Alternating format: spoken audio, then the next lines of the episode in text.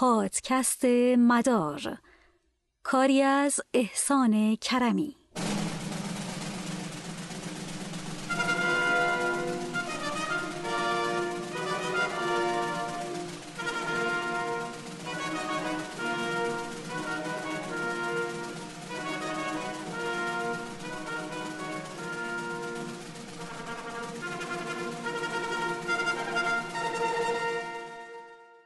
به نام خدای رنگین کمان خانم ها آقایان سلام بر شما.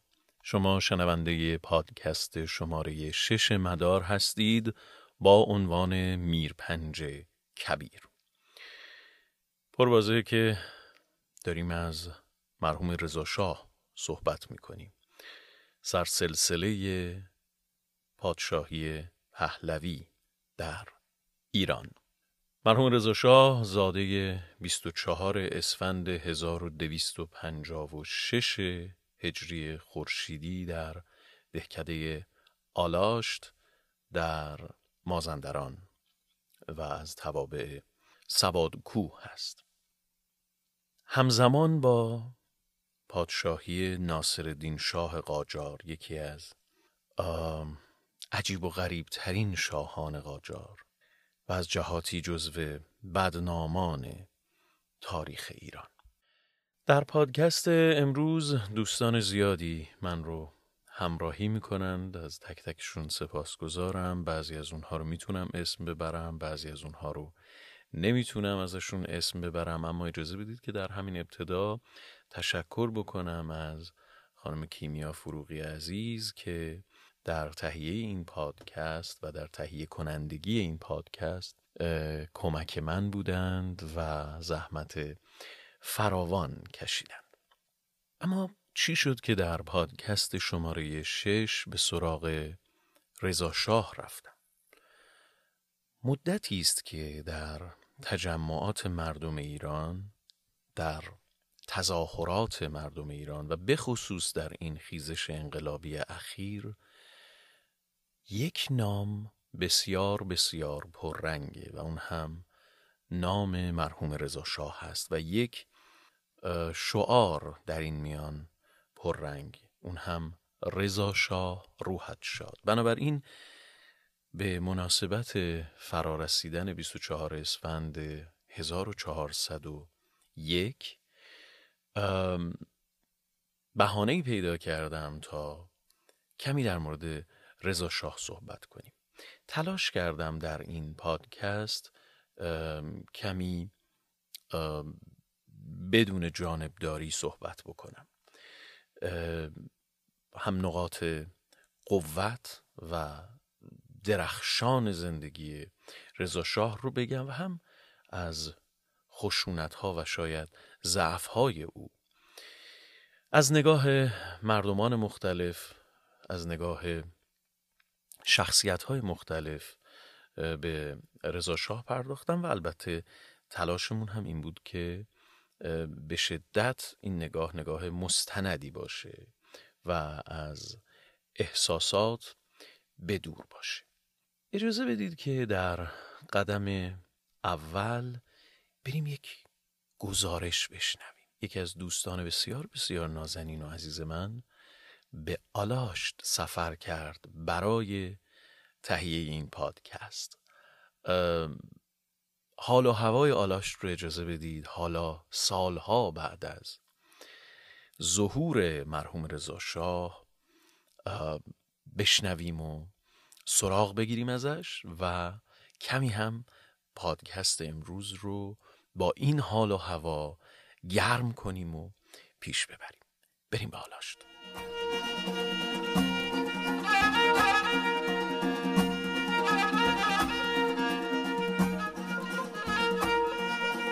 معصوم خانم. گفتی اسم این لیفایی که میفروشی چیه؟ لیفه بی کسی. چرا؟ چون می‌تونی خودت پشت خودتو لیف بکشی. آدم باید بیکس باشه خانم جان که کسی نباشه پشتش روی لیف بکشه. ساعت ده صبح از تهران حرکت کرده بودیم و ساعت حدودا دو بود که به روستای آلشت رسیدیم. عواسط جاده فیروزکوه که وارد فرعی شدیم حال و هوا و مناظر هم عالیتر شد و حدود یک ساعت از کوه اومدیم بالا و بالا تا به روستایی رسیدیم بر فراز ارتفاع کوه. با آسمون آبی و شیروانی های رنگی رنگی. کوچه پس کوچه های تنگ و با صفا با دیوارهای کاهگلی و خونه هایی که شبیه خونه مادر بزرگه بودن.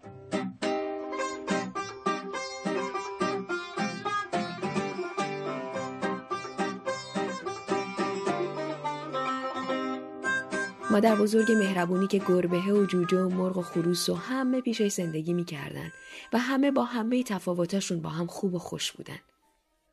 از روزی که تصمیم گرفته بودم به آلاشت برم تا خاطرات و شنیده های مردم اون منطقه رو در مورد رضاشاه کبیر بشنوم تصورم بر این بود که وقتی وارد روستا میشم پیرمردها و پیرزنها نشستن و من برای صحبت کردن باشون ممکنه وقت کم بیارم و کلی تمهیدات چیده بودم تا بتونم تمام شنیده ها و خاطرات و داستان ها رو بشنوم و ضبط کنم و نوت بردارم. وارد شدیم.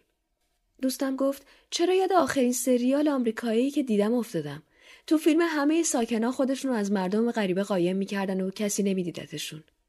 به موزه مردم شناسی آلاشت رسیدیم که این مکان هم باز در تصوراتم با کلی از المانهای رضاشاه نقش بسته بود.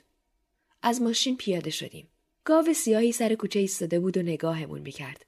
وقتی داخل کوچه شدیم چندان نعره هایی می‌زد که مو به تن آدم راست می‌شد. دو سه بار دولا شدم ببینم حامله است که اگه حامله است همین حالا سر کله گوساله همون وسط پیدا میشه اما نر تشریف داشتن با همراهی آوای معترض و جسه بزرگ گاو به در موزه رسیدیم و با در بسته و قفل مواجه شدیم. هرچی در زدیم و چشم چرخوندیم هیچ خبری نبود.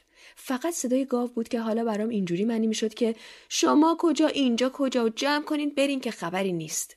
از کوچه بیرون اومدیم که بالای ایوون خونه پیرمردی از در بیرون اومد و روی صندلی مشکی رنگی نشست و به افق چشم دوخت. سری جلو رفتم و سلام کردم و گفتم موزه باز نیست؟ گفت نه. تو سال شاید چند بار بیشتر باز نشه. گفتم توش چی داره؟ گفت جاجیم. گفتم جاجیم؟ رضا شاه چی؟ گفت نه. خیلی سال تبدیل شده به موزه مردم شناسی. توش هیچ اثری از رضا شاه نیست. از رضا شاه اگه اثری بخوای باید بری موزه های خارجی. آقا شما چه خاطره های از رضا شاه شنیدین؟ گفت چیز زیادی نیست الان دیگه روی ایوون کنارش وایستاده بودم و روبروم کوههای پربرف منظره زیبا بکری از خودشون به نمایش گذاشته بودن معیوس پرسیدم یعنی هیچی ندارین بگین گفت رضا شاه خونه اموش اینجا بود. تو خونه اموش به دنیا اومد تا چل روزگی اینجا بود و بعد پیاده از همین کوه بردنش تهران. به مسیری که تو کوه کشیده شده بود و یک ساعت و نیم با ماشین اومده بودیم بالا نگاه کردم و پرسیدم پیاده؟ گفت آره. بردنش تهران و دیگه هیچ وقت به اینجا برنگشت. اما محمد رضا اومد. سال 56 اومد اینجا. گفت خوب یادم روزی رو که اومد. و به کوههای روبرو خیره شد. بعد از مکسی گفت اگر چیزی هم یادمون باشه یا از پدرامون شنیده باشیم نمیگیم میترسیم اینجا کوچیکه گفتم خب بگیم پیش کی بریم بپرسیم کی تعریف می‌کنه گفت الان که کسی نیست. خودم هم دو روزه اومدم. گفت الان اینجوری شده که زمستونها بیشتر اهالی میرن شهر رو از عواست فروردین برمیگردند گفت از فروردین به بعد اینجا شلوغ میشه. مردم میان چشماش برق زد. کلی مسافر میاد و رونق می‌گیره. وسط صحبت ها بودیم که خانومی با پیراهن گلگلی آبی نفتی و روسری توسی که دور سرش بسته بود از خونه اومد بیرون. زنش بود. تا چشمش بهمون افتاد گفت جاجی می‌خوای؟ جوراب آب نارنج روبزگیل لحجش از مرد قلیستر بود و شایدم کمتر برای بی لحجه صحبت کردن تلاش می‌کرد گفتم رب از گیل خوشمزه است گفت آره بیارم بخوری مرد گفت همه چیزو بیار نشونشون بده. زن فرز برگشت به داخل. بعدش با دست پر برگشت. حوله های دستوز، جورابای بافتنی و لیف و روبرزگیل که خیلی خوشمزه بود. خلاصه هر کدوم سعی کردیم حتما چیزایی بخریم که البته انقدر قشنگ و خوشمزه بودن بیشتر به نفع خودمون بود. در حال خرید کردن بودیم که زنی با پیرهن کرم که گلهای ریز آبی آسمونی داشت رسید نزدیک پله ها. و بعد از چاق سلامتی با مرد و زن گفت از من چیزی نمی‌خرین؟ گفتم چی داری؟ بیا ببینیم. اومد بالا و روی زمین نشست و بساتش رو باز کرد و از اون هم چند تا یادگاری دیگه خریدیم. معصوم خانم همش میخندید و شیطون بود. گفتم شما هم تازه برگشتی آلاشت؟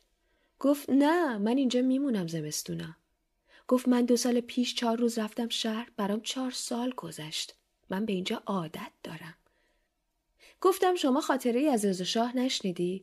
از پدرت یا پدر بزرگت؟ گفت نه ما از بچگی فقط کار می‌کردیم. گفتم چی کار؟ گفت جاجین بافی، لیف بافی، جوراب بافی.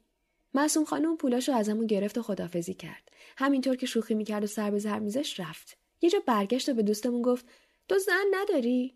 دوستم گفت نه. گفت موهات که سفید شده چرا زن نمی‌گیری؟ دوستم گفت معصوم خانم تو این وضعیت مملکت چجوری زن بگیرم؟ معصوم خانم نگاهی بهش کرد و گفت پس چرا از اون لیف بی کسی ها نخریدی؟ دوستم خندید و گفت خودم دستم به پشتم می‌رسه. معصوم خانومم نگاش کرد و گفت آره دستت درازه لنگه زبونت و خندون رفت. با مرد و زنم تصفیه کردیم و با روی خوش بدرقمون کردن. مرد که با همون تا دم ماشین اومده بود لحظه آخر به دوستم گفت از اون معصوم خانم ناراحت نشیا اون چل سالشه ولی نتونسته شوهر کنه. تنهاست. واسه همین به همه لیف بی کسی میفروشه. دوستم گفت نه بابا خیلی هم بانمک و شیطون بود. من فکر کردم کاش باز میومد بیشتر باش صحبت می‌کردیم. سوار ماشین شدیم و به سمت میدون اصلی شهر رفتیم. دم تنها قهوه خونه که باز بود وایسادیم که چای بخوریم. مردی هم با موهای روشن و پیرهن مردونه صورتی و کت شلوار اونجا بود که بلافاصله خودش اومد جلو و شروع کرد با همون صحبت کردن و خوشو بش کردن و گفت که تو زیراب زندگی می‌کنه. وضع مالی خوبی داشت و زمین و مغازه و ملک و این حرفا. الانم یه سری وسیله برای چند تا از محلی آورده بود. چون از فروردین به بعد روستا شلوغ میشه. خودش شروع کرد و گفت اینجا با همه این زیبایی طبیعی یه زیبایی تاریخی تو دل خودش داره. اونم همینه که زادگاه رضاشاه کبیره. گفت مردم آلاشت مردم بینظیری هستند. خیلی با اخلاقن. منش و بزرگی خاصی دارن. و حتی این منش ویژه رو توی حرف زدنشون میشه دید. می‌گفت مثلا ما الان به هم میگیم این چای رو بخور. ولی اونها در حالت عادی میگن چای رو میل بفرمایید. می‌گفت این ویژگی های خاص اخلاقشون برمیگرده به خاندانشون. می‌گفت پهلوون ها خاندان های اون بزرگوار هستند. می‌گفت بیشتر مردانشون هم تیمسار می‌شدن. حتی بعد از انقلابم خیلیاشون رفتن تو ارتش. می‌گفت انگار نظامی بودن توی خونشونه و این برمیگرده به خون رضاشاه و خاندانشون. برامون همون قصه رو تعریف کرد که رضاشاه زمان ساخت خط راهن برای اینکه کارگرها رو ترغیب به کار بکنه یکی رو مسئول کرده بود تا توی مسیر کارگرها سکه بندازه که انگیزه بگیرن برای جمعآوری سکه و برای پیدا کردن اون سکه ها بیشتر با جون دل کار بکنن. برامون اون داستان رو گفت که وقتی پل ورسک رو ساختن رضا شاه به مهندس آلمانیه گفت زن و بچه تو بیار زیر پل تا اولین بار که قطار رد شد اگه پل ریخت بریز روزهر زن و بچت تا بدونی باید بهترین ها رو تحویل مردم من و مملکت ایران بدی. داستانهایی بود که از بچگی شنیده بودم. بچه تر که بودم تا می‌گفتن رضا شاه یاد پل ورسک و سرباز آلمانی و سکه های طلا میافتادم و حالا بعد از طی کردن این همه راه به امید شنیدن خاطرات جدید باز هم همونا رو میشنیدیم. چای رو که خوردیم با مرد خدافزی کردیم. مرد صدام کرد و گفت رضاخان مردم رو میشناخت. اون موقع روانشناسی انقدر باب نبود ولی رضاخان سوای از اقتدار و میهم پرستی روانشناسیش هم قوی بود و مردم ایران رو خوب میشناخت. دوباره سوار ماشین شدیم و رفتیم به ارتفاعی که بام آلاشت بود. روی دیوارها جا به جا شعار زن، زندگی، آزادی و سایر نوشته هایی که رو در و دیوار شهر این روزا زیاد می‌بینیم دیده می‌شد. بعضیش خط خطی شده بود ولی بعضی از کلمات قصر در رفته بودن و زیر نور نزدیک غروب روی بوم بلند آلاشت خود نمایی می‌کردن. ستایی لب دره ایستاده بودیم و به کوه ها چشم دوخته بودیم. گفتم بچه ها کاش معصوم خانوم برای هممون لیف بی کسی می بافت. برای ما مردمی که عاشق این خاکیم. ولی خیلی همون مجبور شدیم یا به جاهای دیگه ای از این دنیا بریم و بی وطن و بی کس بشیم یا اگر توی این مرز موندیم بازم بی کسیم. چون حتی اجازه نداریم از تاریخمون بگیم و می ترسیم از خاطرات پدر بزرگامون برای همدیگه تعریف کنیم. نور نارنجی غروب رو صورتمون افتاده بود. گفتم کاش شلیف بی کسی هم برای رضاخان می بافت که بعد از این همه خدمت حتی یه جایگاه مشخص برای جسم بی جانش نداره. دوستم گفت چرا اصرار داشتی دقیقا تو اسفند بیایم؟ چرا نذاشتی برای فروردین و اردی بهشت؟ گفتم چون زادروز رضاخان تو همین ماهه. چون فکر کردم شاید بتونم با ثبت خاطراتی از ایشون یه دینی ادا کنم ولی رضا شاه که پیدا تو سیبش دیگه ماها نمی‌تونیم بزرگتر ماها نمی‌تونیم. تاریخ می‌دونه خدا هیچ کی نمی‌دونه. زحمات رضا کار رضا شاه. همین همین راه آهن و پول برسکو. همین راه آهن که تمام کشورها راه آهن رفته. کی درست کرده رضا شاه؟ این همه تونل هایی که زده چی با چی زده؟ این با چکوش و قلم. همین قلم همین میخ بود مثل کارگر باید بشه می‌شود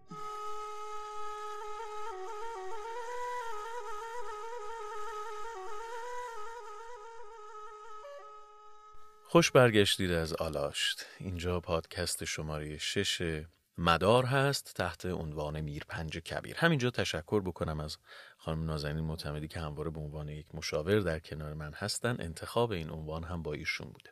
یکی از دروغ تاریخی که در مورد رضا شاه گفته میشه اینه که ایشون مطلقا سواد نداشتن حتی سواد خواندن و نوشتن. یادمون باشه که هر شخصیت تاریخی رو باید در بستر زمان خودش بررسی بکنیم. مرحوم رضا شاه در سال 1256 24 اسفند همزمان و مصادف با سلطنت ناصرالدین شاه قدم به عرصه وجود می‌گذارند. در اون دوره اکثریت مطلق مردم ایران بی سواد بودند. مدارس اصلا به شکل مدرن در ایران وجود نداشته. مدارس به شکل مدرن در ایران تا زمان سلطنت مرحوم رضا شاه اساسا وجود نداشته. اکثریت مطلق بی سواد بودن و تازه در دوره ناصری هست که به همت مرحوم امیر کبیر مدرسه دارالفنون تأسیس میشه بلکه کمی آموزش مدرن در ایران پا بگیره. البته این پرانتز رو هم باز بکنم که در هنگام افتتاح دارالفنون مرحوم امیر در کاشان در تبعید به سر می بردن و معلمین فرنگی که به ایران میان وقتی که به ایران می‌رسن متوجه میشن که مرحوم امیر اساسا در تبعید هست در واقع میزبان اونها و بسیار برخورد سردی هم با اونها میشه و امیر کبیر در تبعید بسیار نگران این معلمین بوده. باری بگذریم. مرحوم رضا شاه سواد خواندن و نوشتن داشتند. دستخطهای متعددی از ایشون به جا مونده که اتفاقا بسیار هم خوشخط بودن. یکی از این دستخطها حاشیه است که ایشون روی یک عکس نوشتن برای ارتش بود جمع که بسیار بسیار خط خوشی هم داشتن.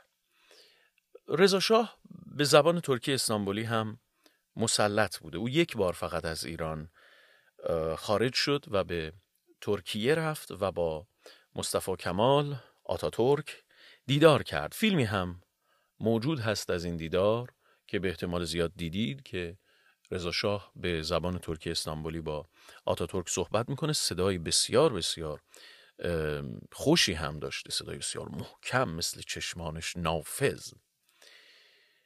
همین الان وزیر خارجه جمهوری اسلامی اگر زبان فارسی رو خوب صحبت بکنه ما خیلی خوشحال میشیم. چه رسد به اینکه به زبان دیگری جز زبان فارسی تسلط داشته باشه؟ هر بار که ایشون انگلیسی صحبت می‌کنن دست مایه تنز و البته متاسفانه آبروریزی میشه. یادمون باشه ما داریم درباره رضا شاهی صحبت می‌کنیم که در 1256 به دنیا اومده در اوج فلاکت جامعه ایرانی. مدارس مدرن از زمانی کار خودشون رو آغاز می‌کنن که رضا شاه به سلطنت می‌رسه. و چه کرد این مرد بزرگ در جهت بست آموزش همگانی در ایران؟ دانشگاه تهران یکی از یادگارهای اوست. فرستادن دانشجو به خارج از کشور برای اینکه برگردن و به ایران خدمت بکنن یکی از خدمات مهم مرحوم رضا شاه است. بسیاری از کسانی که ایشون به خارج از کشور فرستاد و بورسیه کرد تا برگردند و به ایران خدمت کنند شدند انقلابیون سال 1357 کسی مثل مرحوم مهندس مهدی بازرگان که البته بیشترشون هم متاسفانه خیلی زود متوجه شدند که چه اشتباهی کردن. بگذاریم بخش های این پادکست خیلی تقدم و تأخر نداره. منظورم این هستش که با توجه به مراحل مختلف زندگی رضا شاه پیش نمیره. در این بخش بریم سراغ بهمن که از رضا شاه نظام آموزشی و روحانیون میگه.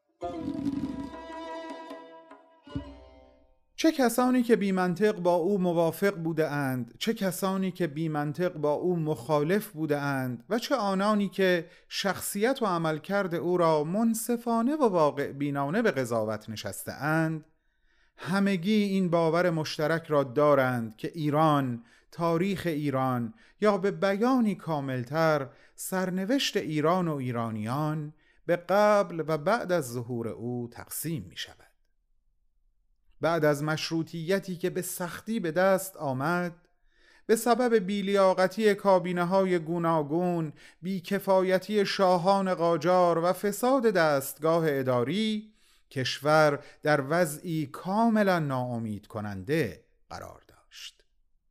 مردم خواهان حکومتی قدرتمند بودند که بتواند بر تمامی این سستی ها چیره شود و بسیاری تنها راه رسیدن به چنین حکومتی را ظهور رهبری مقتدر می دانستند. ترقی چشمگیر و درخشان رضاخان سوادکوهی که بعدها رضا شاه ایران شد و در مدت تنها چهار سال توانست از رتبه سرهنگی به پادشاهی برسد تبدیل به همان شخصیتی شد که می تواند یک حکومت مقتدر مرکزی ایجاد کند. امنیت داخلی را برقرار سازد و به خاطر همین اقدامات دست کم در همان ابتدا حمایت همگان را به خود جلب نماید. رضا بسیار ملیتگرا و در پی اصلاحات عمیق بود تا کشور فقیر عقب افتاده و بی نظم خود را به صورت کشوری مدرن با اقتصاد و صنعتی نوین درآورد کشوری که جوامع اروپایی نمونه نهایی آن بودند و کشور همسایه ترکیه سرمشق آن به شمار می رفت. اجرای اصلاحات در زمینه های مختلف نظیر ارتش، امور اداری و سازمان غذایی آغاز شد. اما در میان این تغییرات بنیادین آموزش و پرورش یکی از مهمترین جنبه های این اصلاحات به شمار می رفت.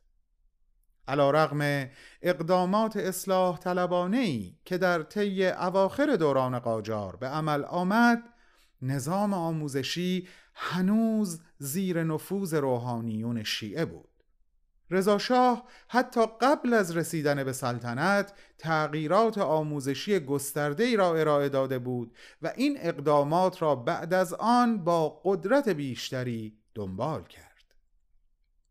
او اصلاحات آموزشی را شالودهی برای تربیت یک نسل جدید ملیتگرا و سکولار می‌دانست که مقدر بود عظمت کشور را بار دیگر تجدید نماید.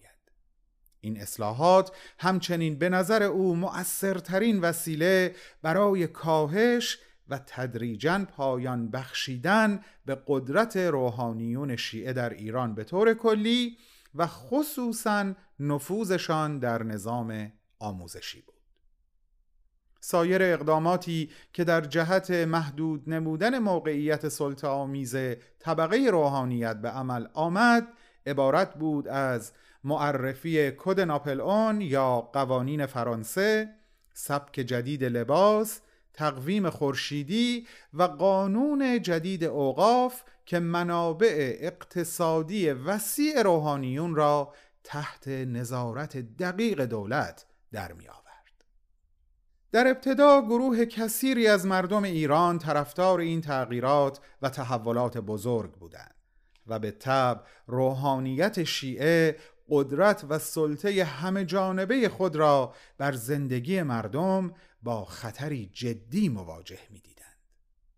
با تشکیل دادگستری، ارتش، مدارس و دانشگاه ها و نهادینه شدن علم و جایگزین شدن آن با خرافات و شاید از همه بارستر فرمان کشف هجاب و دعوت زنان به حضور در عرصه های اجتماعی همه و همه پایان یافتن یا دست کم به حد اقل رسیدن استیلای روحانیون را اعلام می کرد. اما به مرور به دلایلی که می‌توان آنها را در مجالی دیگر برشمرد و تحلیل کرد این موازنه تا حد زیادی تغییر نمود به دلیل روش مستبدانه‌ای که رضا شاه در اداره و پیشبرد امور به مرور از خود بروز داد مسدود بودن فضای نقد سازنده و همچنین بیاعتمادی او به اطرافیانش که روز به روز جلوه بیشتری میافت باعث فاصله گرفتن تدریجی حامیان و همراهانش از او شد. از طرفی تصمیماتی که قطعا به زعم رضاشاه به نفع ایران بود اما در عمل موجب خوشنودی روحانیون می‌شد تغییر این موازنه را دامن می‌زد. به طور مثال مدارس بهایی با حکم رضاشاه به این دلیل که علاوه بر تعطیلات رسمی کشور در روزهای خاص مرتبط با تاریخ و تقویم این آیین نیز بسته می‌شد برای همیشه تعطیل گردید. این مدارس خیلی قبل تر از آغاز سلطنت رضا شاه هم برای پسران و هم برای دختران تأسیس شده بود و مسلما روحانیت شیعه از فعالیت این مدارس راضی و خشنود نبودند. و این تصمیم رضاشاه قطعا آنها را خوشحال کرد. آنان به آرزوی دیرینه خود در این زمینه رسیده بودند. آن هم به دست کسی که داشت ایران را از زیر سلطه آنها رهایی میبخشید. به هر حال با تمام نقاط ضعف و قوت و تمام فراز و نشیب های رفتاری و تصمیم گیری های درست و گاه متضاد با یکدیگر آنچه از رضاشاه برای ایرانیان به یادگار ماند در طی چند قرن در تاریخ ایران بی سابقه بود و از همین روست که مخالفان و موافقانش تاریخ ایران و ایرانیان را به قبل و بعد از ظهور رضاشاه تقسیم می کنند.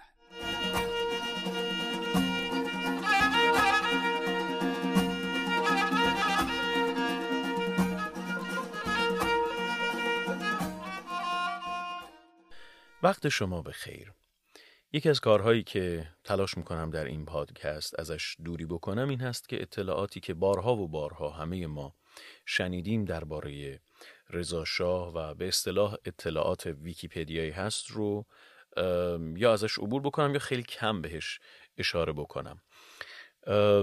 من جمله این که مثلا مرحوم رضا شاه چهار بار ازدواج کردن چند فرزند داشتن درباره کودتای سوم اسفند 1299 یا چیزهایی شبیه به این تلاش می‌کنم. صحبت نکنم اینها رو احتمالا خودتون اگر علاقه من بوده باشید به تاریخ دوره رضاشاه ازش کاملا مطلع هستید و اگر هم بر اثر شنیدن این پادکست علاقه من بشید به راحتی در دسترس شما قرار داره زنان این روزها روزها که دیگه نمی‌تونم بگم این ماهای اخیر هممون شعار زن زندگی آزادی سر دادیم. زنانی که تا پیش از ظهور رضا شاه در بهترین شکل می‌تونستند با روبنده از خانه بیرون برند اون هم به ازن همسر.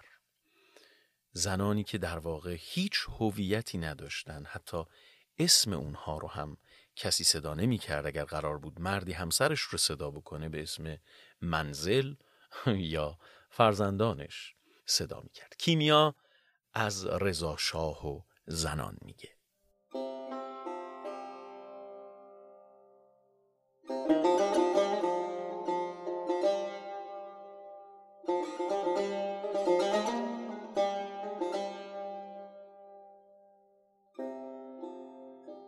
زن را در چادر در خانه مخفی و محبوس کرده و از هر دانشی دور نگه داشته اید. در کار خارج هم که شرکت نمی دهید. از بردن نامش هم آر دارید و به نامهای منزل یا بچه های خانه از قبیل مادر حسن از او یاد می کنید. از حقوق انسانی هم که حقی برای او قائل نیستید و تمام حقوق به نفع مردان تعبیر و به مورد اجرا گذاشته می شود.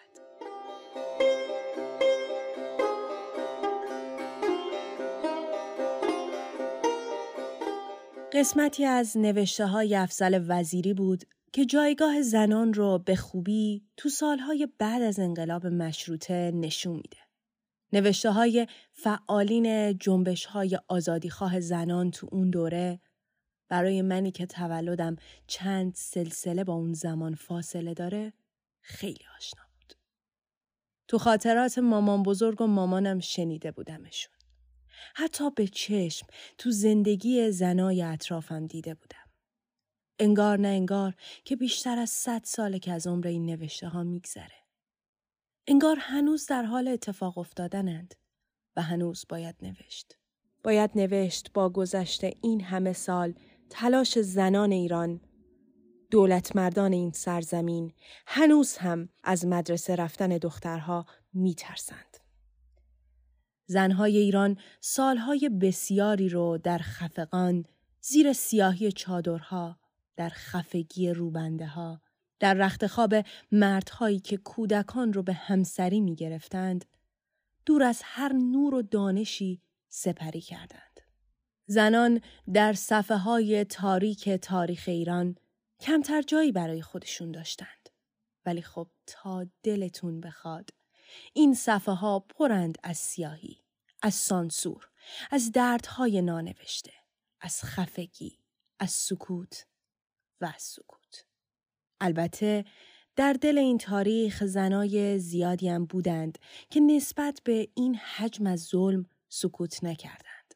وارد شدن طاهره قرتالعین بدون روبنده در جمعی از مردان، جنبش های زنان در دوره ناصر شاه، کشف هجاب اختیاری قمر و جنبش های زنان پس از انقلاب مشروطه گواهی از آزادی خواه بودن زنان در تاریخ ایران. با به قدرت رسیدن رضاشاه گرچه جنبش های زنان باز هم در سانسور و در سکوت اجباری خفه شد ولی خب نوری بود برای زنان و دختران این سرزمین. میشه گفت بزرگترین دستاورد زنان در تاریخ 17 دی 1314 توسط رضاشاه رقم خورد.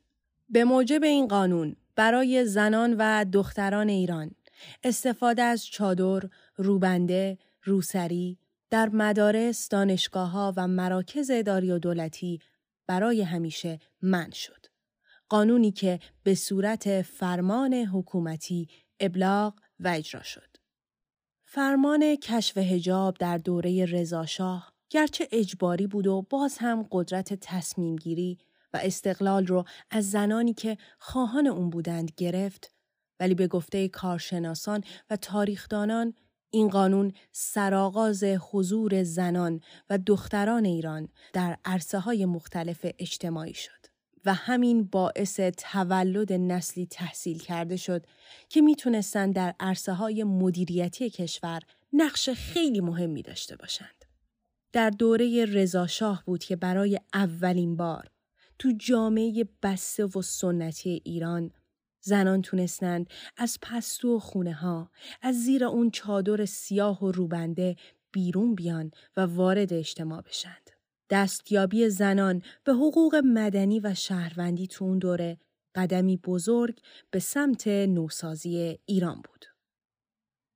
با اجباری شدن آموزش هم برای دختران و هم برای پسران این فرصت برای زنها ایجاد شد که بیرون از اون چادر سیاه و روبنده با یه نفس راحت بدون احساس خفگی مشغول معلمی و پزشکی و کارهای مختلف بشند.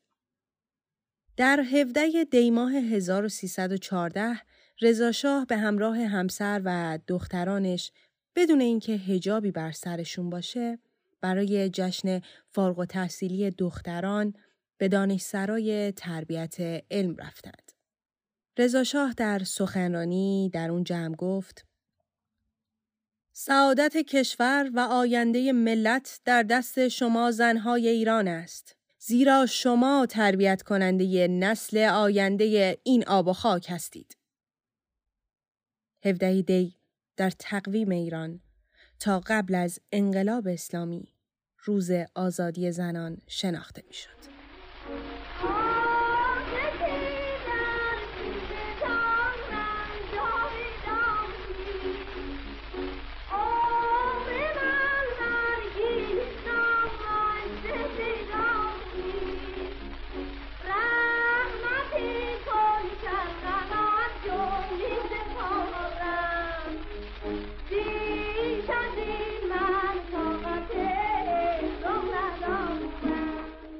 یکی از نکات بسیار بسیار مهم در مورد رضا شاه جذبه اتوریته و خشونت اوست. در خاطرات همه مردان عصر پهلوی که دوره رضا شاه رو درک کردند فراوان یافت می کنید از برخوردهای سخت و خشن رضا شاه با هر کمکاری. و جذبه او که حتی بلند مرتبه ترین درجه داران ارتش شاهنشاهی ایران در اون دوره رو به شدت گرفته. کسانی که حتی در مواجهه با رضا از ترس قش کردند. برخورد او و تعاملات او با مردان اطراف خودش دستمایه تحقیقات فراوان شده نقل قولهای فراوان شده و سطور بسیار زیادی ازش در تاریخ آمده. ایمان درباره این تعاملات صحبت می‌کنه. به خصوص با یکی از مردان نامدار اصر رضا شاه یعنی مرحوم عبدالحسین تیمورتاش.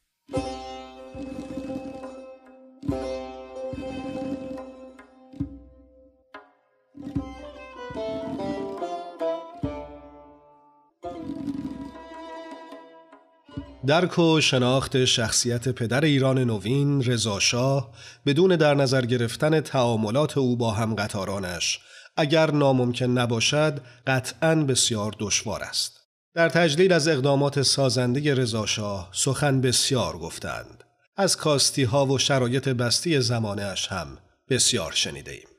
اما آن چیزی که برای خود من از این چهره تاریخی فارغ از القاب و تصویرسازی های غیر واقعی جذاب و پررنگتر جلوه می کند و باعث می شود او را نه به عنوان یک ابرقهرمان بلکه به عنوان یک انسان در ظرف زمانی خودش ببینم همین سیر تغییرات افکار و احساساتش نسبت به اطرافیانش است. در این میان داستان زندگی عبدالحسین تیمورتاش وزیر دربار رضاشاه پهلوی نمونه‌ای بسیار مهم و قابل توجه در همین راستاست.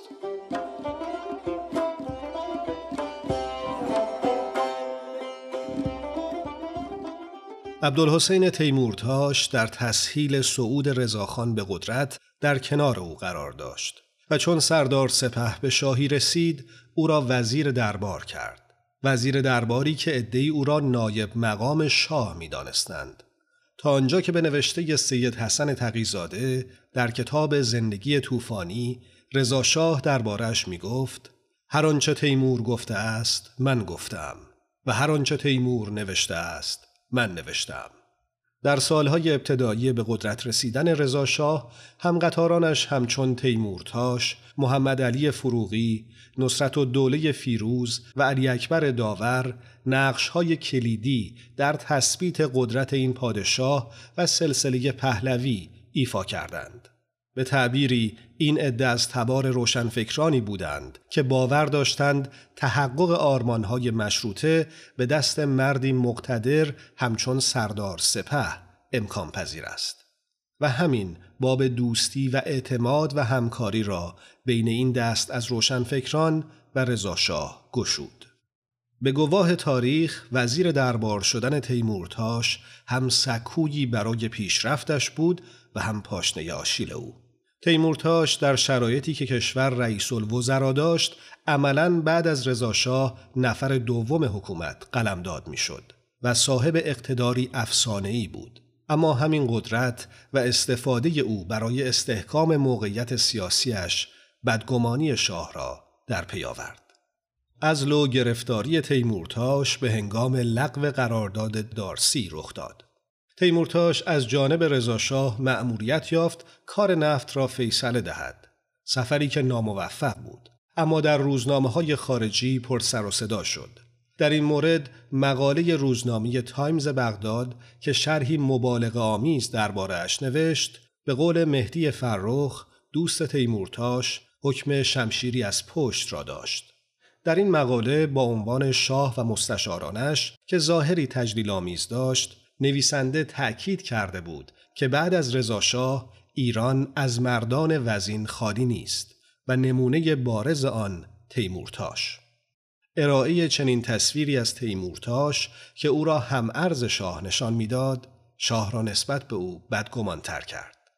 سرانجام در دیماه سال 1311 خورشیدی در هفتمین سال سلطنت رضاشاه ستاره تیمورتاش افول کرد دلیل اصلی برکناری بازداشت و محاکمه او فساد اقتصادی اعلام شد. تیمورتاش دو بار محاکمه شد و در مجموع به هشت سال حبس و جزای نقدی محکوم شد. اما او فقط سه ماه حبس کشید در نهم مهر ماه سال 1312 خورشیدی در زندان قصر به فرمان رضاشاه کشته شد. باران مدت هاست نیامده است. حاصل امسال خوب نیست. امیدوارم بارندگی کامل بشود و الا سال بسیار سخت است. این فراز پایانی خاطرات سردار اسعد بختیاری است. در سال 1312 خورشیدی همان سالی که عبدالحسین تیمورتاش وزیر مقتدر دربار رضاشاه در کنج فراموشی در زندان قصر جان باخت.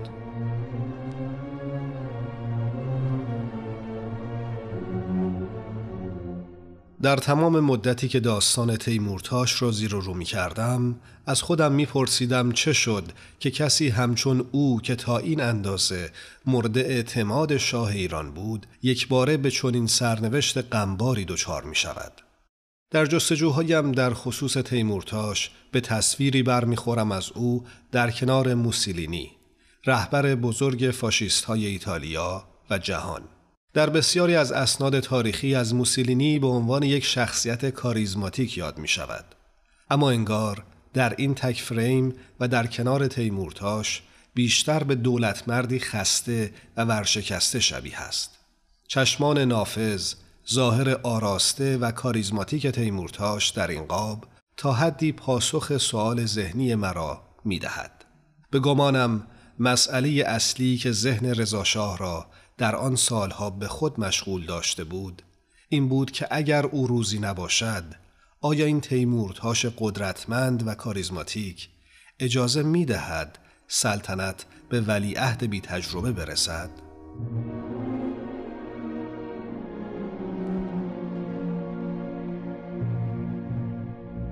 خانم آقایان شما شنونده پادکست شماره شش مدار با عنوان میرپنج کبیر هستید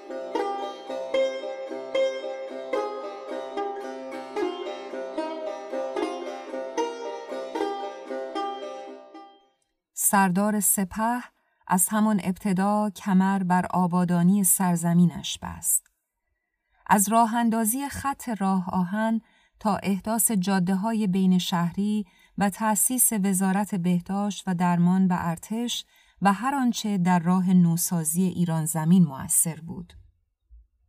بلند پروازی های رضاشاه بر فراز سقف آرزوهای مردمی بود که فکر آب و نان آوار بر سرشان کرده بود. وقت شناس بودن که از روحیه نظامی وی سرچشمه می گرفت، در مدت کوتاهی مانند برق به بدنه جامعه منتقل می شد و آنها را برای روزی آماده می کرد که بتوانند طرحهای مترقی را که در کشورهای غربی و پیشرفته سوار بر بال علم و صنعت در حال رشد بود را در مملکت خود نیز به کار بگیرند. این در حالی است که رضاشاه الزامن به آن کشورها سفر نمی کرد. اما خود را همواره در جریان قدمهای مترقی جهان قرار می‌داد. شاید آن زمان که با لباس و چکمه های نظامی برای اولین مراسم سلام و سوگند پادشاهی ظاهر شد، می‌خواست به جهانیان بگوید که من برای تشریفات و پست پادشاهی اینجا نیستم. من آمدم که کاری بکنم. همانطور که در اولین اعلامیه خود در مقام یک فرمانده قزاق ناشناس برای مردم و سیاستمداران به مردم ایران زمین قول وطن دوستی و خدمت داده بود. همان سرباز بلند قامت قزاق که از سربازی تا فرماندهی را همچون تشنهی در بیابان یکه و تنها آمده بود و این بار سردار سپه آمده بود که در مقام پادشاه ایران را بسازد. گویی قامت بلندش نگاه نافذ حرکات دست و حالت صورتش بود که حیبتش را در نظر تشدید می کرد. سرباز آمد و سرباز هم رفت و این خاصیت صرفاً در اداره مملکت نبود که سر بر می آورد بلکه فرزندان او هم به روشنی از او حساب می بردند و پدرشان را متعلق به دنیایی رو باور می دانستند که در آن تفاوتهایی میان فرزند دختر و پسر وجود داشت. بیش از همه اشرف متوجه این نابرابری بود. پدری که پاتوخهای ناامن که معمن سگان ولگرد و مطربان و معتادان بود با خاک یکسان می کرد و برق چشمانش لرزه بر اندام میانداخت ولی در عین حال مهربانترین و دلسوزترین فرد بود برای خاک مملکتش که حاضر بود برای آن بدون اغراق از همه چیز بگذرد. او با نگاه نافذش آمده بود که با تکیه بر خشونت نظامی خود ثابت کند به جهانیان که مرد عمل است.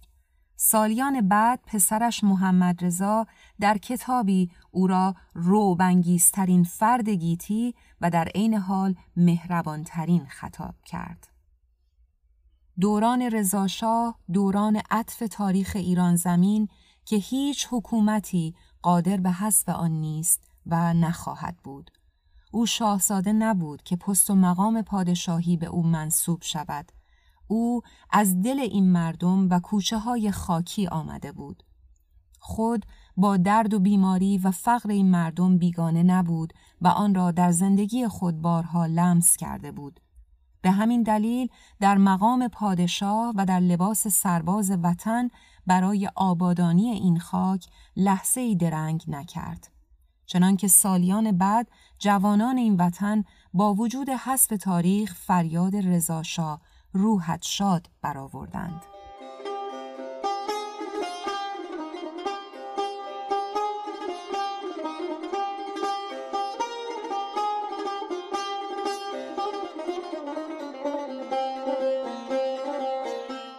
حال و هوای ایران در روزگاری که رضاشاه می‌رفت تا به سلطنت برسه چطور بوده طبیعتا احمد شاه در برابر نخست وزیر و فرمانده کل قوایی به قدرت رضا شاه احساس خطر می کرده. گفته میشه که رضا شاه رو به صاحب قرانی فرا می‌خونه و پشت یک جلد قرآن از او قول می‌گیره که بر علیه سلطنت قاجار اقدام نکنه. اما رضا شاه طبق گفته محمد حسن میرزا ولیعهد ولیعهد احمد شاه قولش رو زیر پا می‌گذاره و اقدام به سرنگونی سلطنت قاجار می‌کنه. جمله معروفی هست از احمد شاه که گفته من لبو فروشی در فرنگ رو به سلطنت در ایران ترجیح میدم.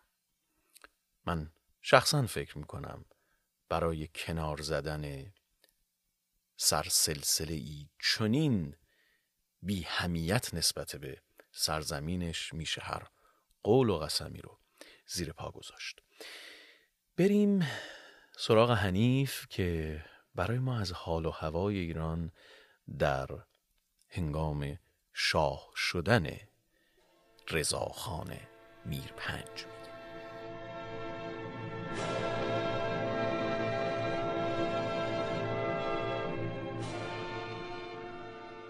بعد از انقلاب 57 همواره سعی بر این بوده که حوادث تاریخی به ای روایت شود تا القا گردد رضاشاه در یک بستر دیکتاتوری و با زور و لشکرکشی سلسله قاجار را منقرض و سلسله پهلوی را تأسیس کرد.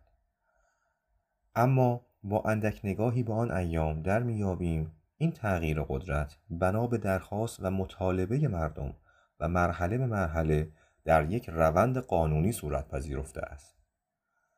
اندیشیدن به این موضوع که در اواخر سلسله قاجار با آن همه آشفتگی سیاسی فلاکت و نابسامانی کشور استقرازهای بیحساب و کتاب از دولتهای بیگانه و مسائب و مشکلات فراوان یک فرد پله پله خود را به بالاترین مقام کشور میرساند و در این مسیر در هر مقام و منصبی که قرار می‌گیرد بهترین خدمات را با توجه به شرایط آن روز کشور ارائه می دهد تا جایی که همواره اقشار مختلف جامعه اصرار به افزایش مسئولیتش داشته باشند ما را به این مطلب میرساند که این شخص فردی وطن پرست و خیرخواه بوده که جز سربلندی ایران و ایرانی دغدغه دیگری نداشته است رضاخان طی دو سال در سه دولت قوام و سلطنه مشیر الدوله و مستوفی الممالک در پادشاهی احمدشاه قاجار وزیر جنگ بود و طی این مدت تمام مستشاران انگلیسی را برکنار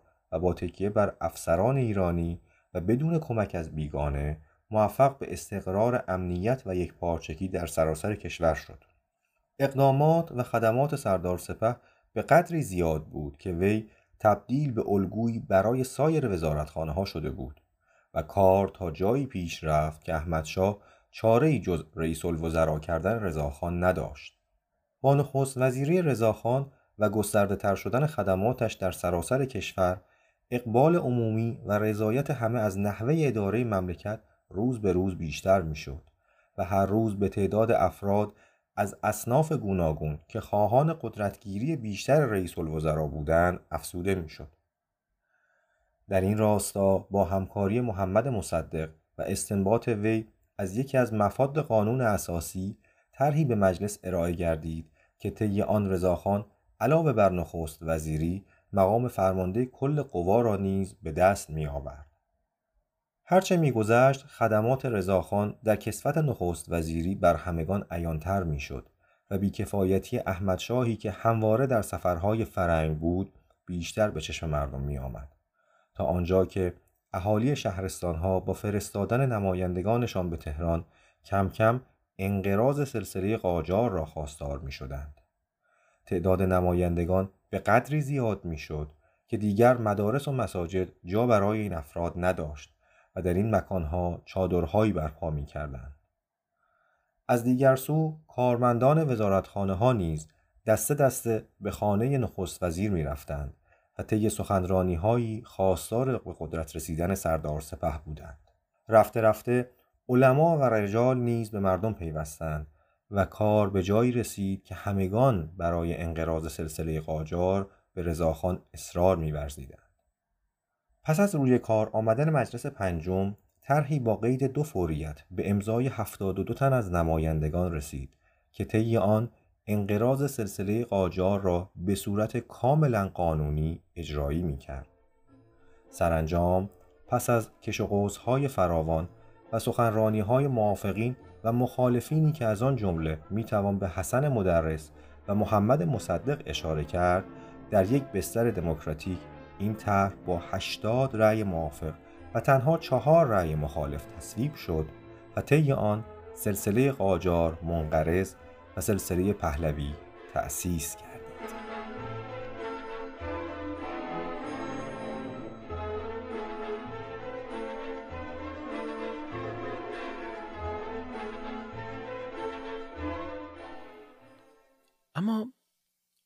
خارجی هایی که در اون زمان در اون دوره همزمان با عصر رضا شاه در ایران بودند درباره او چه فکر می‌کنن؟ محسان نگاه یک آمریکایی سرشناس رو که در اون دوره در ایران بوده برامون نقل می‌کنه.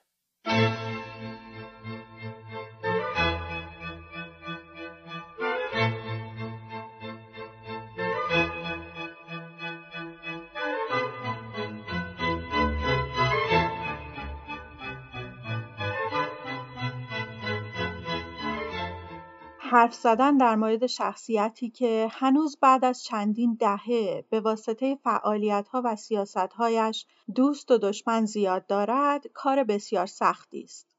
به همین خاطر تلاش می کنم تا از این نگاه های سیاه و سفید فاصله بگیرم و رضا شاه را از دیدگاه یک غیر ایرانی که هم در اوایل حکومت او و هم بلافاصله بعد از تبعیدش در ایران ساکن شده و مأموریت سر و سامان دادن به امور مالی دولتی را داشته بازخوانی کنم. آرتور میلسپو یک بار بین سالهای 1301 تا 1306 در دوران توسعه و دولتسازی رضاشاه و بار دوم بین سالهای 21 تا 23 در زمان محمد رضا شاه در ایران بود. به همین خاطر می توان کتاب او با عنوان مأموریت آمریکایی ها در ایران را گزارش جالبی از اوضاع کشور در ابتدا و انتهای مدرنسازی رضاشاه در نظر گرفت. میلسپو مستشار آمریکایی شاه را اینطور توصیف می کند. رضا پنج درشت اندام، راست قامت، زمخت با بینی عقابی بود که تا انتهای کار سرباز باقی ماند. او از بسیاری جهات مرد بزرگی بود. ایران را در قهقرا و در آستانه تجزیه تحویل گرفت و چون دارای توانی بیاندازه بود بدون وقفه و خستگی کار می‌کرد و دیگران را نیز بیرحمانه به کار وامی داشت. به نظر میلسپو دولت رضاشاه فرصت پیدا کرد به وجود بیاید چون ای در فشارهای دو قدرت منطقه یعنی انگلستان و روسیه شکل گرفت. روسیه درگیر انقلاب کمونیستی شده بود و انگلستان هم بعد از جنگ جهانی اول سیاستش در قبال ایران را تغییر داده بود. رضاشاه را می‌توان شخصی ناسیونالیست، سکولار و بنیانگذار ایران نوین نامید. میلسپو نیز به عنوان منتقد خدماتی که رضاشاه به ایران کرد را از قلم نمیاندازد خدماتی که مهمترین آنها عبارتند از ایجاد وحدت ملی و امنیت عمومی احداث اداره فواید عامه یا دارایی عدلیه یا دادگستری امنیه یا ژاندارمری بلدیه یا شهرداریها و کنسولگریها. ساخت اولین راه آهن سراسری و راههای شوسه. ایجاد تقسیمات کشوری و استانی. ایجاد ارتش نوین، نیروی هوایی و دریایی. تأسیس اداره ثبت احوال و آمار. تأسیس اداره ثبت اسناد و املاک. چاپ اسکناس و تنظیم امور بانکی تأسیس بیمارستانها و های بهداشت توسعه آموزش همگانی و احداث مدارس و دانشگاهها اعزام دانشجویان مستعد به خارج از کشور لغو کاپیتولاسیون همسانسازی پوشش و کشف حجاب، تغییر تاریخ رسمی کشور، یکسانسازی واحدهای اندازهگیری و غیره. میلسپو همزمان مواردی که به نظرش اشتباه می‌رسد را هم رصد می کند. به زم او رضاشاه می‌خواست کشور را با زور به پیشرفت برساند. به مرور روش قهری و بیرحمی او در حکومتداری گسترش یافت. به عنوان مثال می‌توان از حذف فیزیکی فیروز وزیر مالیه سابق تیمورتاش که زمانی وزیر دربار مورد اعتمادش بود سردار اسعد یکی از رؤسای ایل بختیاری که زمانی وزارت جنگ را بر عهده داشت نام برد. رضاشاه قانون اساسی را لغو و پارلمان را تعطیل نکرد ولی در بسیاری از موارد آن را نقض می‌کرد یا اینکه مصوباتش کاملا برخلاف قانون اساسی بود. میلسپو می‌گوید به شیوه سلاطین کهن شرقی در کارهای دولت از سیاست عالیه گرفته تا جزئیات بسیار ریز دخالت می‌کرد. اگر پهلوی بیشتر شبیه به جورج واشنگتن می‌شد و نقش محدودتری را به عهده می‌گرفت احتمال می‌رفت که دولت و مردم بسیاری از کارهای خوب و تعدادی از کارهای بد را که در این دوره به شاه نسبت داده می‌شد خودشان انجام می‌دادند و بنابراین کشور در دراز مدت به پیشرفت‌های واقعی‌تری نائل می‌شد. رضاشاه که با رسیدن به حکومت متعهد شده بود که کشور را بسازد با وجود اینکه سیر رویدادها برخلاف میلش رقم می‌خورد از حرکت نایستاد. جنگ جهانی دوم شروع شد و علیرغم اعلام بیطرفی ایران در جنگ متفقین که نیازمند منابع رایگان نفت و رساندن کمک لوجستیکی به روسیه از طریق خاک ایران بودند به بهانه حضور آلمانها کشور را اشغال و رضاشاه را از سلطنت خلع و تبعید کردند. او درست قبل از تبعید به پسرش محمد رضاشاه نصیحت کرد که علیرغم طوفانی که گاهی عظیمتر از هر یک از ماست سرخم نکن طوفان میگذرد. مردی که از خاکستر قحطی و بیماری و ناامنی برخاست و پرچمدار پیشرفت و استقلال ایران شد هیچگاه نتوانست رویای خود را به سرانجامی که می‌خواست برساند.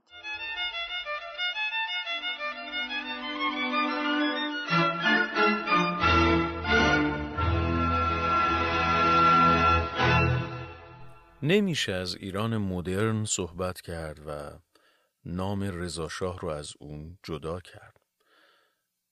دوست و دشمن او بر این نکته واقفند و گاه معترف که اگر رضا شاه نبود ایران در دوره سیاه قاجار باقی میمون و بسیاری از چیزهایی که همین الان در اختیار ما هست و داریم تلاش می‌کنیم که دیگه از دستش ندیم بیش از این از دست ندیم مرهون خدماتی است که رضا شاه به ایران کرد.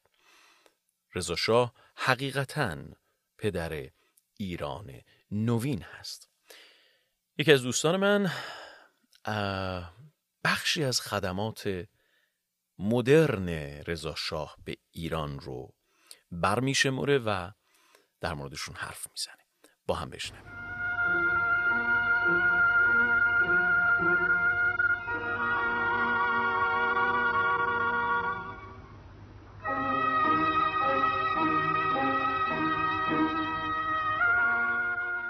باید این خاطرات را به اطلاع مردم ایران برسانید تا آنها بدانند که در چه عصر و چه شرایطی زندگی می کردند. این مردم مردم ایران را می گویم خیلی نمک نشناس و فراموشکار هستند. تا موقعی که رضا شاه شد شناسنامه و نام فامیل نداشتند. بعد که رضا آمد شناسنامه درست کرد به این مردم هویت داد و صاحب اسم و رسم شدند.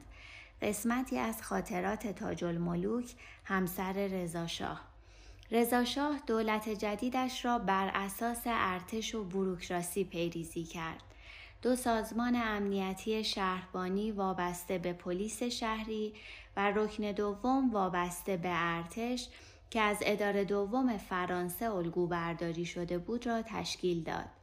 تأسیسات نظامی مثل کارخانه اسلحه سازی ماشینسازی، مرکز سرویس و تعمیر هواپیما و دانشکده نظامی را در تهران تأسیس کرد. تا سال 1300 دولت مرکزی فقط شامل مجموعه بینظمی از مستوفیان خود مختار، منشیها و صاحب منصبان بود که این مجموعه تا سال 1320 مبدل به 17 وزارتخانه کامل با 90 هزار کارمند حقوق بگیر شد. رضاشاه را همواره اصلاحگر و بانی مدرنیزاسیون تلقی کردند. در این راستا رادیو تهران برای رقابت با رادیو بی بی سی ایجاد شد. در آن دوره وزارت صنایع حدود 300 واحد صنعتی احداث کرد که مهمترین آن احداث برق بود. به گفته تاج الملوک وقتی امین و ضرب اولین کارخانه برق را به ایران آورد و راه انداخت لوله لامپا را از خیابان لالزار جمع کردند و داخل آنها چراغ برق کشیدند. کارخانه برق حاجمین و ضرب زیر میدان بهارستان و نزدیک توبخانه قرار داشت که مردم کم کم اسم آن خیابان را چراغ برق گذاشتند. ایجاد ساعت استاندارد برای سرتاسر سر کشور جایگزین کردن تقویم خورشیدی به جای تقویم قمری در آن دوره صورت گرفت. ایجاد نظام واحد آموزشی در کشور یکی دیگر از اهداف اصلاحات بود و کلنگ تأسیس دانشگاه تهران را شخصا در بهمن 1313 در زمینهای جلالیه تهران به زمین زد. از مهمترین تغییرات آن دوره جایگزین کردن نام ایران به جای پرشیا بود که یادآور شکوه باستانی کشور و نشانگر اهمیت زادگاه نژاد آریایی است. هیتلر در یکی از سخنرانیهایش مدعی شد که نژاد آریایی با ایران در پیوند است. احداث پنج زندان بزرگ که بزرگترین آن زندان قصر بود که برخی آن را باستیل ایران می‌خواندند. احداث موزه دولتی، شماری آرامگاه برای مفاخر، تأسیس بیش از چهل سینما در شهرهای اصلی، اقدامات شهرسازی به سبک خیابانهای پاریس همگی از اقدامات بینظیر آن دوره محسوب می شود. راه آهن سراسری کشور گل سرسبد خدمات رضاشاه بود. دولتسازی شاخص اساسی عصر رضاشاه بود. می‌گویند استالین روسیه را با یک خیش چوبی تحویل گرفت اما با بمب اتمی آن را ترک کرد. در مورد رضاشاه نیز می‌توان گفت که کشور را با یک نظام اداری و سازمانی فکستنی به تصرف خود درآورد و با یک دولت به شدت متمرکز آن را ترک کرد. آنچه شنیدید برگرفته از کتاب تاریخ مدرن نوشته یرواند آبراهامیان می باشد.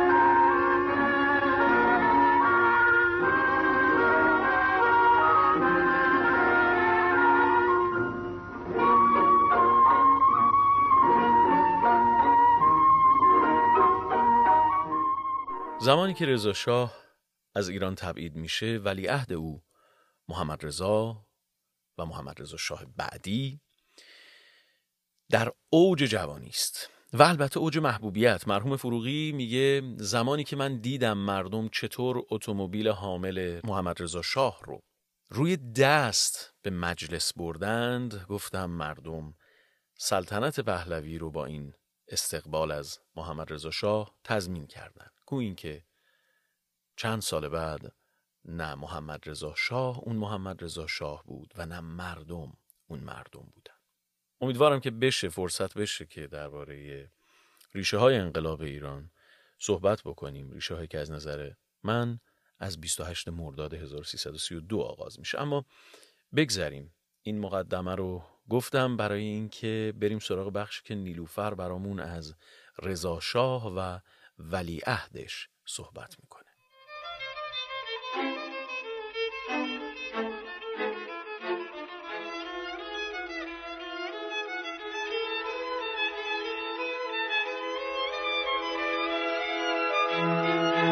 رضا شاه وقتی محمد رضا شش ساله بود به سلطنت رسید. او همیشه اصول ترقی و پیشرفت دنیای غرب را تحسین می کرد و می‌خواست آن را در ایران به کار اندازد. ولی در عین حال به آنها اطمینان نداشت. رضا شاه با مشورت مشاوران خود تصمیم گرفت پس از فارغ و تحصیلی محمد رضا از دبستان نظام در ایران او را به سوئیس بفرستد تا محمد رضا با تمدن مغرب زمین بیشتر آشنا شود و سر موفقیت ملل باختری را بر وی آشکار سازد. علت انتخاب کشور سوئیس این بود که سوئیس همیشه همیشه در کشمکش های سیاسی اروپا جنبه بیطرف را می گرفت. ولی اولویت رضاشاه همیشه ایران و فرهنگ ایرانی بود. به همین دلیل زمانی که محمد رضا را به سوئیس فرستاد آقای مستشار که معلم ادبیات وی بود را با او فرستاد تا آنجا همزمان با دروس مدرسه درس فارسی را هم ادامه دهد طبق گفته محمد رضا شاه در کتاب مأموریت برای وطنم اقامت پنج سالش در سوئیس یکی از مهمترین ادوار زندگیش بوده و او می‌گوید محیط دموکراسی و کاملا غربی سوئیس خیلی در روحیات و اخلاق من تاثیر داشت و این اولین قدم رضا شاه برای به سمت دموکراسی بردن ایران بود. و همچنین در ارتباط با آمدن دموکراسی به ایران محمد رضا شاه می‌گوید انضباط بدون آزادی دموکراسی موجد دیکتاتوری است و دموکراسی بدون انضباط موجد هرج و مرج و بینظمی است.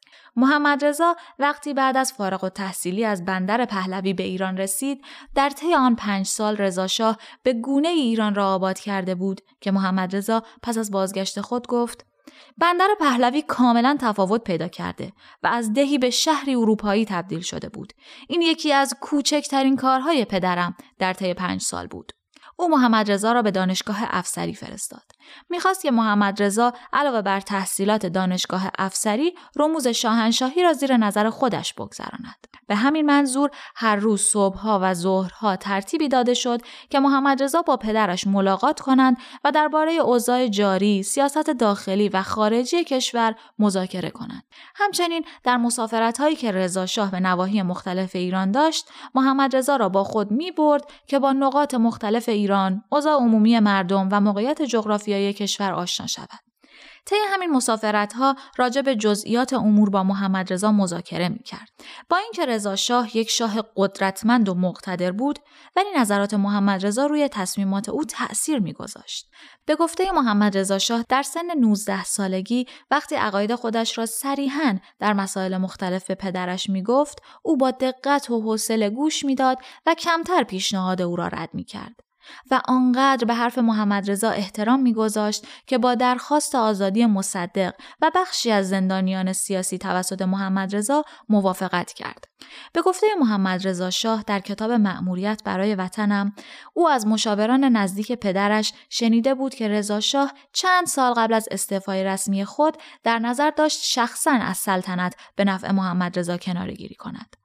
او می‌خواست سلطنت را به محمد رضا واگذاشته و خود به عنوان سیاستمدار مجرب و ارشد در مواقع لزوم او را از اطلاعات و تجربیات خود برخوردار سازد. مراقبتی که رضا شاه در تربیت محمد رضا داشت حاکی از این بود که مسئله جانشینی او همواره در ذهنش بوده و ارتباط با زمان خاصی نداشته. ولی علت استعفای زود هنگام رضا شاه این بود که او مردی نبود که بماند و اشغال وطن را به دست نیروهای اجنبی و دخالت آنها را در امور داخلی ایران مشاهده کند. رضا شاه در این مورد به محمد رضا گفت مردم همیشه من را شاهنشاهی مستقل، صاحب اراده، نیرومند و حافظ منافع خود و کشور شناختند. و با این حیثیت، حسن اعتماد و اطمینانی که مردم به من دارند نمی توانم پادشاه کشوری اشغال شده باشم و از یک افسر جز انگلیسی یا روسی دستور بگیرم. رضا شاه پس از تبعید از طریق نامه از حال و اوضاع کشور و محمد رضا با خبر بود اما درباره امور خاص کشور اظهار نظر نمی کرد و در عوض در تمام نامه های خود محمد رضا را به شجاعت، شهامت و فداکاری در راه دشواری که در پیش داشت تشویق می کرد. محمد رضا چندین بار به پدرش پیشنهاد نوشتن خاطرات خود را داده بود ولی او همواره از پذیرفتن این پیشنهاد مصرا می کرد. زیرا عقیده داشت که ممکن است گاهی مطالبی را بر حسب تصادف و یا تحت تأثیر احساسات وطن پرستانه بیان کند که احتمالاً ذکر آنها به نفع و صلاح وطنش نباشد. رضا شاه تا واپسین روز حیات و آخرین دقایق زندگی در روح و قلبش تنها عشق و علاقه به ایران جوش می‌زد و جز سعادت آن آرزویی نداشت.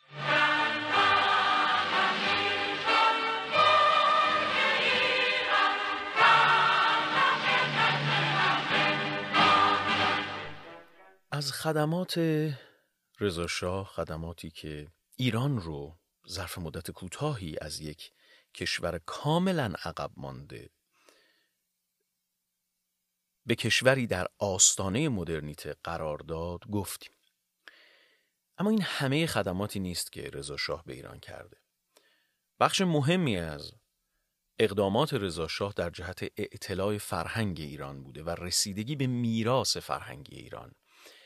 علی بخشی رو داره با عنوان رضا شاه و میراث فرهنگی ایران.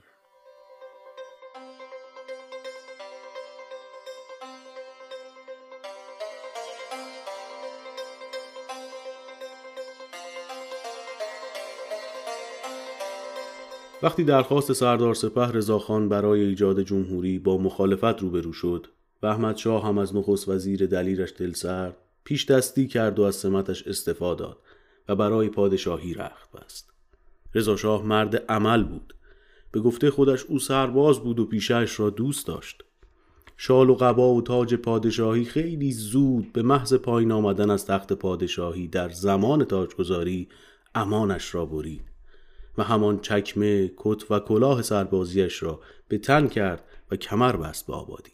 تا چشم کار می کرد این سرزمین خاک بود و تا اون. مردمی امی بیمار و درمانده. پرشیا امپراتوری باستانی که نامش را فقط کتابهای تاریخ هم می‌کردند زیر خروارها سنگ و خاک دفن شده بود. دستور داد قبارها را کنار بزنند. هم از تن شهر هم از تن مردم و هم از تن فرهنگ غنی این کشور. بعد از سر و شکل دادن به پوشش مردم و مدرنیزه کردن بافت شهری و احداث راه آهن شمال به جنوب به سراغ میراث فرهنگی و اصالت این مملکت رفت. در سال 1301 در سمت وزیر جنگ در سفرش به بوشهر در مسیر از تخت جمشید هم بازدید کرده بود و با همه موانع موجود پس از نه سال دستور حفاری، بازیابی و بازشناسی خرابه های مانده از تخت جمشید را صادر کرد. این پروژه توسط محققان و باستانشناسانی از دانشگاه پنسیلوانیای آمریکا انجام شد. رضا شاه مرد جدی و مصممی بود. کمتر کسی لبخند او را دیده بود. در جریان حفاری و رمزگشایی متون میخی در تخت جمشید زمانی که شخصا به همراه فرزند و ولیعهد خود محمد رضا برای بازدید آن محل رفته بود به گفته نزدیکان خود با لبخندی رضایت بخش همراه با شوق در چشمانش به توضیحات باستانشناسان گوش می‌کرد و علاقه داشت محمد رضا که آن زمان جوان رعنایی بود و از شور پدر به وجد آمده با اصالت و تاریخ کهن ایران آشنا شود. در همین راستا دستور ساخت بنایی در خور مقام فردوسی در توس خراسان را داد. این بنا پس از چند بار رد شدن طرحهای مختلف در نهایت توسط حسین لورزاده با الهام از مقبره کوروش کبیر ساخته شد و در سال 1313 توسط خود رضاشاه افتتاح شد. البته این بنا یک بار دیگر به دلیل نشست در سال 1347 توسط هوشنگ سیخون مورد مرمت و بازسازی قرار گرفت.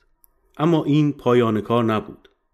درست به مدت یک سال بعد او ساخت آرامگاه حافظ را هم به اتمام رسانید. علی اصغر حکمت از طرف رضاشاه مسئول انجام این پروژه با طرحی از آندره گدار بود. ساخت این آرامگاه های باشکوه با الهام از هنر و معماری ایرانی انجام گرفت و بالاخره پس از چندین قرن به جایگاه درخور این شاعران بزرگ تبدیل شد. او به حق عقب ماندگی ایران از باقی جهان را در نیمه نخست قرن بیستم طی کمتر از دو دهه تا حد زیادی جبران کرد. اما به همان اندازه عمر این عشق کوتاه و پایان این قصه از هر قصه دیگر تلختر بود.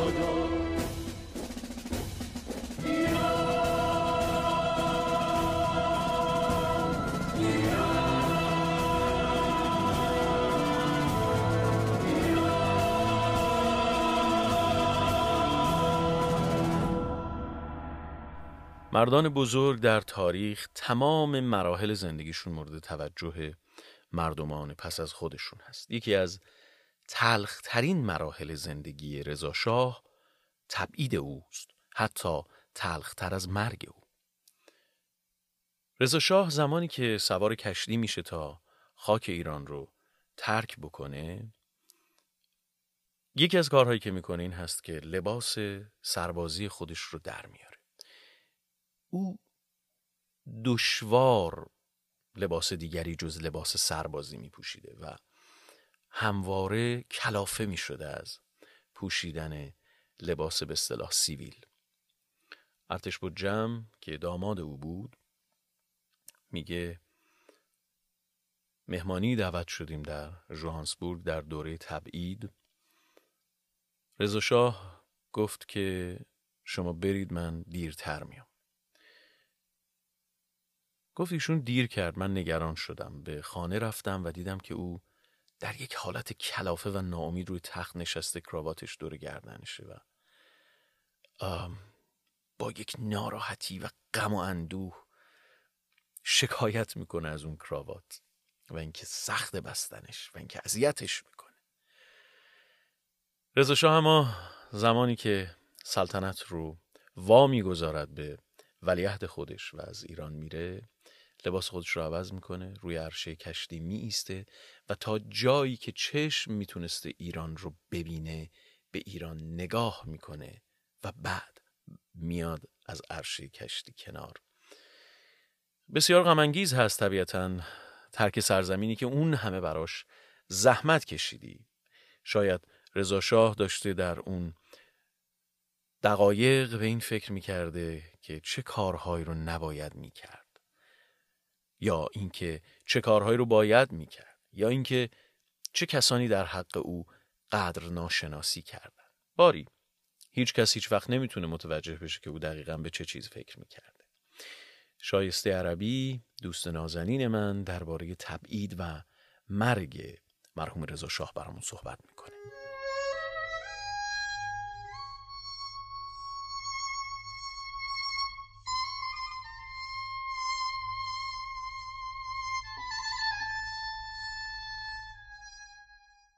25 شهریور 1320 که رضاشاه سه هفته پس از اشغال ایران توسط متفقین تبعید شد، روز پایان حیات سیاسی او و آغاز حیات سیاسی فرزندش محمد رضا پهلوی است.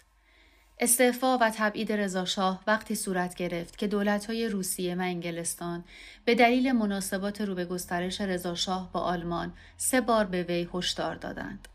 آن زمان اخبار و گزارش های دریافتی از جبهه جنگ جهانی دوم حاکی از پیشرفت روزافسون آلمان و شکست ها و عقب نشینی های متفقین بود. رضاشاه که پیشبینی پیروزی آلمانی ها را در جنگ داشت نه برای حفظ استقلال کشور بلکه برای حفظ موجودیت خود و رژیمش بیطرفی در جنگ اعلام کرده بود. فردوس در این باره می نویسد در اوج قدرت نازی ها در آلمان به دستور رضاشاه یک کابینه جوان به نخست وزیری متین دفتری روی کار آمد. وظیفه این کابینه نزدیک شدن به آلمان بود و عملا نیز روابط تجاری و صنعتی بین ایران و آلمان توسعه یافت. با پیشرفت آلمان در جنگ و نزدیک شدن آنها به کوههای قفقاز، رضاخان هم به انگلیسی ها ناسزا می گفت. اما با شروع شکست آلمان رضا شاه دست باچه شد و منصور الملک را که از مهرهای انگلیس به شمار می رفت نخست وزیر کرد. از دید رضاشاه اعلام بیطرفی موضعی مناسب در برابر دو جبهه‌ای بود که یکی در حال سقوط بود اما در پشت مرزهای ایران کمین کرده بود و دیگری در حال پیروزی اما با مرزهای ایران فاصله داشت. در واقع رضاشاه در برابر تهدیدات روسیه و انگلیس به سیاست وقت کشی روی آورد.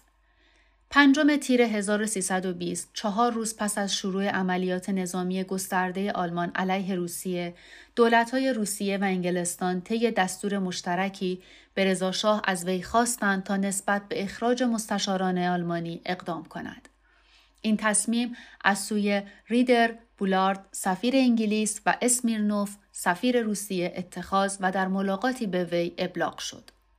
رضاشاه که تصور پیروزی آلمان را در جنگ داشت اعلام کرد که ایران کشور بیطرفی است و فعالیت آلمانی ها در ایران محدود به کارهای ساختمانی و امور بازرگانی است. 28 تیر اختار دیگری به ایران داده شد و بالاخره 25 مرداد یادداشت مشترک انگلیس و روسیه به منزله اتمام حجت به ایران بود. سرانجام سوم شهریور 1320 سربازان ارتش سرخ از مرزهای شمال و نیروهای انگلیسی از بنادر جنوب به ایران حمله ور شدند. زمانی که ایران به اشغال متفقین درآمده بود، موجی از بلا تکلیفی سراسر کشور را در بر گرفته بود. اوضاع امنیتی کاملا بی‌ثبات و بسیاری از ارتشی ها و افسران ارشد گریخته بودند. دزدی از منازل مردم و قارت مغازه ها افزایش یافته بود. شعار نویسی علیه شاه به پشت دیوارهای کاخ رضا شاه نیز رسیده بود. در مجلس علنا از لزوم برکناری شاه از مقام فرماندهی کل قوا سخن به میان می آمد. 24 شهریور رضا شاه آخرین جلسه هیئت دولت را تشکیل داد و به وزیرانش گفت به زودی کشور را ترک خواهد کرد. آخرین جمله او به وزیران این بود: راز موفقیت من این بوده است که هرگز با هیچ کس مشورت نمی کردم و خود کارها را مطالعه می کردم. وقتی در سپیده دم 25 شهریور 1320 خبر پیشروی نیروهای روسیه مستقر در قزوین به سمت تهران به اطلاع رضا شاه رسید، نخست وزیر خود فروغی را به کاخ احضار کرد و از او خواست تا پیشنویس استعفانامه را بنویسد و رهسپار مجلس شود تا آن را برای نمایندگان قرائت کند. زمانی که متن استعفانامه در جلسه مجلس قرائت می‌شد، رضا شاه در راه اصفهان بود. او به خانواده خود که قبلا از تهران منتقل شده بودند پیوست. در روز 25 شهریور در حالی که تهران در اشغال نظامیان روس و انگلیس قرار داشت، محمد رضا پهلوی جانشین جوان رضاشاه در مجلس سوگند یاد کرد. استقبال مردم از محمد رضا پهلوی به قدری گسترده بود که آقای فروغی آخرین نخست وزیر رضاشاه در خاطرات خود این گونه می‌گوید که این استقبال از محمد رضا شاه پهلوی بقای سلطنت پهلوی را تضمین کرد.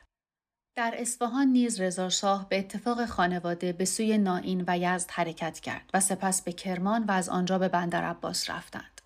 روز هشتم مهر رضا و گروه مسافرانش که 20 نفر از جمله هفت پیش خدمت و آشپز بودند با کشتی انگلیسی ایران را به سوی بمبئی ترک کردند. نهم مهر به بمبئی رسیدند. رضاشاه پس از توقف کشتی سفیر سابق انگلیس در مشهد را مشاهده کرد که با آنان با زبان فارسی تاکید کرد حق خروج از کشتی را ندارند و فقط باید از کشتی باند را به کشتی دیگری منتقل شوند. کشتی برمه پس از نه روز دریانوردی به پورت لویی پایتخت جزیره موریس رسید. در موریس با تقاضای رضاشاه برای سفر به کانادا مخالفت شد. ارسال و یا دریافت نامه برای آنان ممنوع شد و تنها شنیدن اخبار و گزارش های رادیوی لندن آزاد بود. این محدودیت ها پس از امضای پیمان سهجانبه میان ایران و انگلیس و شوروی در نهم بهمن 1320 برداشته شد. پس از چند هفته اغلب فرزندان رضاشاه با موافقت انگلیسی ها به تهران منتقل شدند و تنها او با تعدادی از همراهان و خدمتکاران باقی ماندند. در روز هفتم فروردین رضا شاه و تعداد اندک همراهانش پورتلوی را با کشتی به سوی آفریقای جنوبی ترک کردند. آنان پس از دو ماه در یک شهر بندری که آب و هوای نامساعدی داشت با قطار به مقصد جوهانسبورگ حرکت کردند. رضاشاه که از بیماری قلبی، کلیه و عفونت گوش رنج می برد، طی اقامت خود در آفریقای جنوبی دائما با شعارهایی که وی را دیکتاتور سرنگون شده میخواندند و خواستار اخراجش از این کشور بودند مواجه بود. بیماری و نفرت عمومی مردم از رضاشاه سرانجام وی را از پای درآورد. رضا شاه پهلوی ساعت پنج بامداد روز چهار مرداد 1323 در شرایطی که جنگ جهانی دوم به سرعت به نفع انگلیس و روسیه پیش می‌رفت بر اثر یک حمله قلبی درگذشت.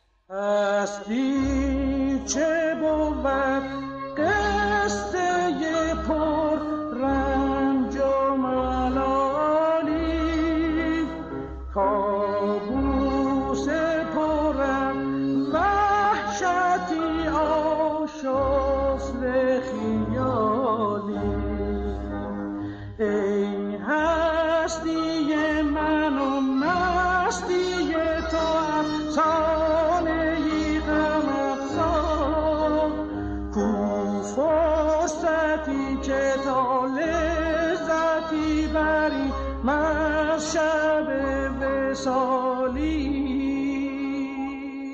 سال گذشته این موقع با تعداد زیادی از دوستانم یک پادکست بیش از سه ساعته رو به بهانه فرارسیدن بهار تقدیمتون کردیم در روزهای آخر اسفند در روزهای خانه تکانی. اما امسال خیلی دل و دماغ تولید یک پادکست با موضوع نوروز رو نداشتم.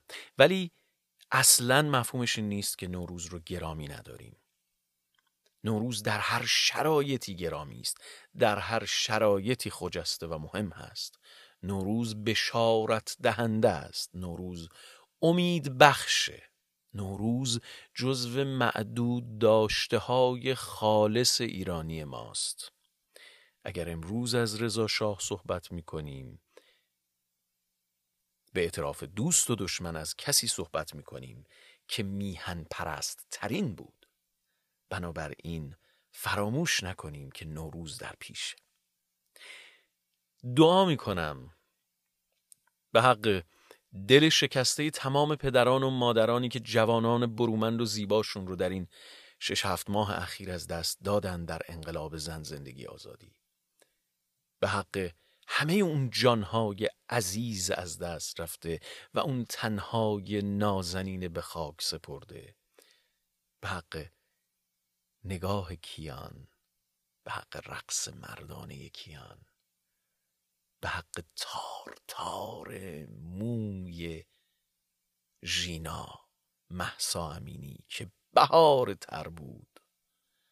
سال 1402 پیام آور شادی عزت و سربلندی برای خاک پاک ایران زمین باشه. سپاسگزارم از اینکه به پادکست میرپنج کبیر. گوش دادید پادکست شماره شش مدار. ما امروز درباره کسی صحبت کردیم که بزرگ و ماندنی بود. وقت شما بخیر. خدا نگهدار.